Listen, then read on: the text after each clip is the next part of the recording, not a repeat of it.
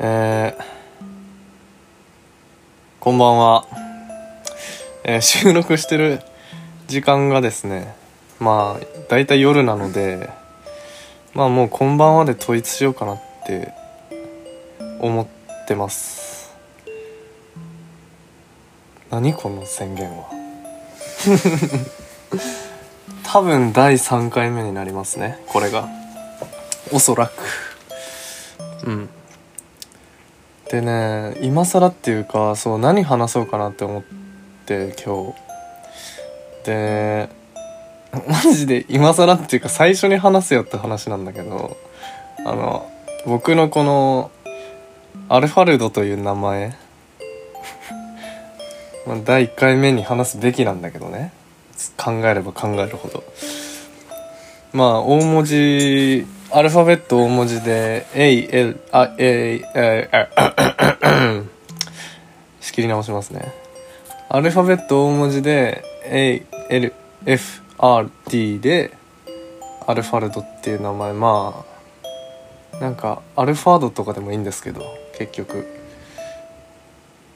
まあカタカナだったらアルファルドかなみたいな感じでい いまして。でよくなんか字面だけ見てこう現場撮影だったりとかいろんな現場で関係者の方とかに「あアルフレッドさん」とか呼ばれたりとかしてまあそうだよねって思ったりとか。あとはもう最たる例としてはもうアルファルドでちょっと Google 検索してみようかなって思った時とか ALFRD 検索ってやったらアルフレッドではありませんかってまず出てくるっていうのがあったりとかするからまあしょうがないかって思いつつそうよくちょっと関わりが深くなっていくとそういう音楽とかの関係で関わっていく人が結構序盤に聞いてくれるのがそのなんでそうにその名前なのっていうところなんだよね。でそれをなんか今日改めて話そうかなって思っていまして。うーんとね。そう。まあ何かっていうのを最初にシンプルあごめんなさい。えっと本日もですねあの目の前にはあのうちの レーベルのあのエグゼクティブプロデューサーでありますあの竜太隆樹が、えー座っておりますが、えーおそらくあまりこう話してはくれないと思うのでだからまあマストでちょっとこの紹介はしているんですけど。まあ話戻りまして、えーそうそうそう何かっていうのがまあ星の名前なんですよね。もうもうほんとそのまま星の名前アルファルドっていう星がありまして。それがねうんえっと海蛇座の心臓部分っていうかまああの星座ねよくわかんないけどねあの点と点を結んで「ん?」って思って「何座です」って出てくる時とかのあの絵の鮮密さね。いや無理やりだなって思うんだけど。まあそれでいう心臓部らしいです。にその海蛇座の中で一番光ってる星があってそれがアルファルドっていう星らしくて。でなんでその名前にしたかっていうとなんかねアルファルドはまあ孤独な星って呼ばれてるらしいんですよなんか。でその理由としては例えばなんか有名な何っていう星があったらじゃああれの右側にあるからこれだねとかあれの下側にあるからこの星だねみたいな目印があるらしいんですけどまあそのアルファルドっていう星は周りにねなんか特別こう有名な星とかすごい光ってる星みたいなのがないらしくてだからなんか孤独な星って呼ばれてるらしいんですよ。でねまあ全然もう受け入れてるからいいんですけどなんかやっぱね集団にね入るとね結構浮くんですよね僕あの変変なやつなんで多分。そうそのグループに属すとなんかいつの間にかあぶれてしまうみたいな感じだったからそのあアルファルドくんなんか似てるじゃんみたいな思って。そうそう。っていうわけでなんか勝手にシンパシーを感じてでそれでなんか今この目の前にいる龍太君と曲を何曲か作っていく中でその「孤独な星」っていうもうそのままの題名の曲を作ったんだよね。の時にじゃあアーティスト名どうするってなってじゃあもうアルファルドそのまま行くかみたいな。でもそのままじゃあれだからなんか字面かっこいい感じにしようみたいなノリでやったら結果アルフレッドに見える感じになったというまあ感じなんだけどまあ新宿のコーヒーセーブだっけ？コーヒーセーブでいいんだっけあれ？っていうね喫茶店でノートになんかこうボールペンでいろいろ書きながらそれ決めたんだけど。そうそう。まあとプラネタリウムっていうのもなんか突然話に出てきたけど。そうそう。だから今日はというのを踏まえてプラネタリウムのちょっとおすすめポイント。おすすめの楽しみ方をねちょっと。なんかそうね。ご紹介しようかなって思うんですけど。本当に通い詰めてねプラネタリウムに一時期。まあこのまあ34年は行ってないんですけれども。えー、まあ相当行ったね。何回行ったかな？ちょっと引かれちゃうかもしれないけど。え？って。引かれちゃうかもしれないけどまあ6回ぐらい。本当に足しげく通ったからね。6回6回行く人ってあんまいないんじゃないかな人生で。一生分行ったような気がする。という感じなんですけれどもそう。その34年行ってないっていうのもまあ一番最後行った記憶があるのが34年前大体って感じなんだけど。まあね本当にまあいろんなあるよ池袋とか有楽町とかになんか有名で大きくてなんか雲の形したとことか芝生の上で寝てみれるとかあるじゃんいっぱい。そういうんじゃないんだよね。やっぱあのね渋谷のね あのー、なんか区がやってるやつ。あそこがあそこしか行ったことないからね。もう一筋。渋谷のあの区がやってるとこ一筋。でなんかまあ偶然なんだけどその高校の頃の後輩の女の子がいてその人のお母さんがそこで働いてるとかもあってなんかなんかチケットくれたりとかしたからまあ行ったんだけど。な そうでもまあその宇宙みたいのにはもともと興味が湧いてた時期でというのもあのあのスタンリー・キューブリックっていう映画監督の作った2001年宇宙の旅っていうあの映画があってでそれがね公開から50周年だったかなんかで IMAX でやってたのよ新宿で。それをなんなんかふと見に行った時になんかあなんか宇宙絡めんのいいぞってなって。でいろいろ音楽のなんか詩だったりとか世界観みたいに落とし込もうって思ったりとか。っていうののなんか下調べの一環みたいな感じで行ったんだけど一番最初は。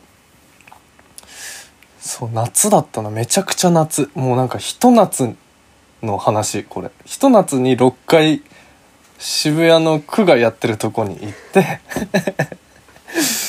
まあそれ以来行ってないっていうね。6回6回も行ったんだもんな本当に。よく行ったわ6回も。しかもひと夏で。まあいろんなプログラムはあるんだけどねそこにも。だから時間帯変えていろんな時に 時間帯に行っていろんなプログラムを見てでしたんだけど。まあプラネタリウムねまあおすすめポイントとしてはまああれね。まずもうなんか室温室温管理がもう徹底されてるんですよ。もう第一にね。でも夏あっちっつって結構坂の上にあるんだけどそのプラネタリウムが。登って汗やばい汗止まんないって言って座るじゃん。スッて引くねあの室温。で長くいても寒くならない半袖でいても。あれ素晴らしいね。まあまああのその施設しか知らないんですけども。でまあ第2にそうね。あの音声でね生でそのマイクで話す人がいるんですよ。音声ガイドっていうか「右手をご覧ください」みたいな「その西の方にあるこれが」みたいな言ってあのー、あのさ殺し屋がさ赤いポインター当てたりすんじゃん。額とかに遠くから。ああいうのポインターで「ここが」みたいなやってくれる人がいたりして。でその口調がねすごい優しくてね。本当になんかこううん優しくて本当にねなんか気づ気づいたら寝寝ちゃってるみたいな感じなんだけどもそうででまあ次もうもうこれトップ2だね今から言う2つ。あのリラックスできるね BGM が流れるんですよ。なんかプログラムの中ではこうクラシックで楽しむとかもあってあこの曲使うんだみたいなとかものプログラムとかあったり違うやつでもね結構なんかうんなんだろう。すごいほんと主張してこない優しいこう BGM が流れたりしてね。ほんとなんかあれはほんと睡眠導入にはもってこいっていうかなんかいい感じなんだよねあれは。でもうほんと一番 これぞっていうのがあのリクライニングチェア。もう完全180度まで倒れて。その坂を暑い中登ってきてあ涼しい。音も気持ちいい。でも真上見てる。外来てたはずなのにこんな快適な環境。って言ってまあすごいね。やっぱ人間がやっぱ寝る時ってやっぱり完全にこうね180度倒れたその平面の状態で寝るのが寝るのがこれね一番いいっていうことで、まあ、なおすすめの楽しみ方これを踏まえて一番伝えたいのはプラネタリウムでやっぱりね眠いと思ったら気持ちよく寝る。これが一番大事かなっていう大事っていうかおすすめの楽しみ方で。そうさっきそのひと夏に6回行ったって言ったんだけど一度も全部起きてたことなかったんじゃないかな。なんかねその頃大学辞めるか辞めないかぐらいの時期で夜までこう自分なりにデモを作ったりして本当にね全然寝なくてね朝方まで。でもなんかあなんかなんかいい感じのところで寝たいなっていうのがあってまあプラネタリウムよく通ってたんだよな結局。うんだから本当にね渋谷で寝たくなったらプラネタリウムおすすめです。ねなんかアルファレドのあのその孤独な星が出る前にさちょっともうちょっと早く前に寝ちゃってたら名前どうなってたんだろうね。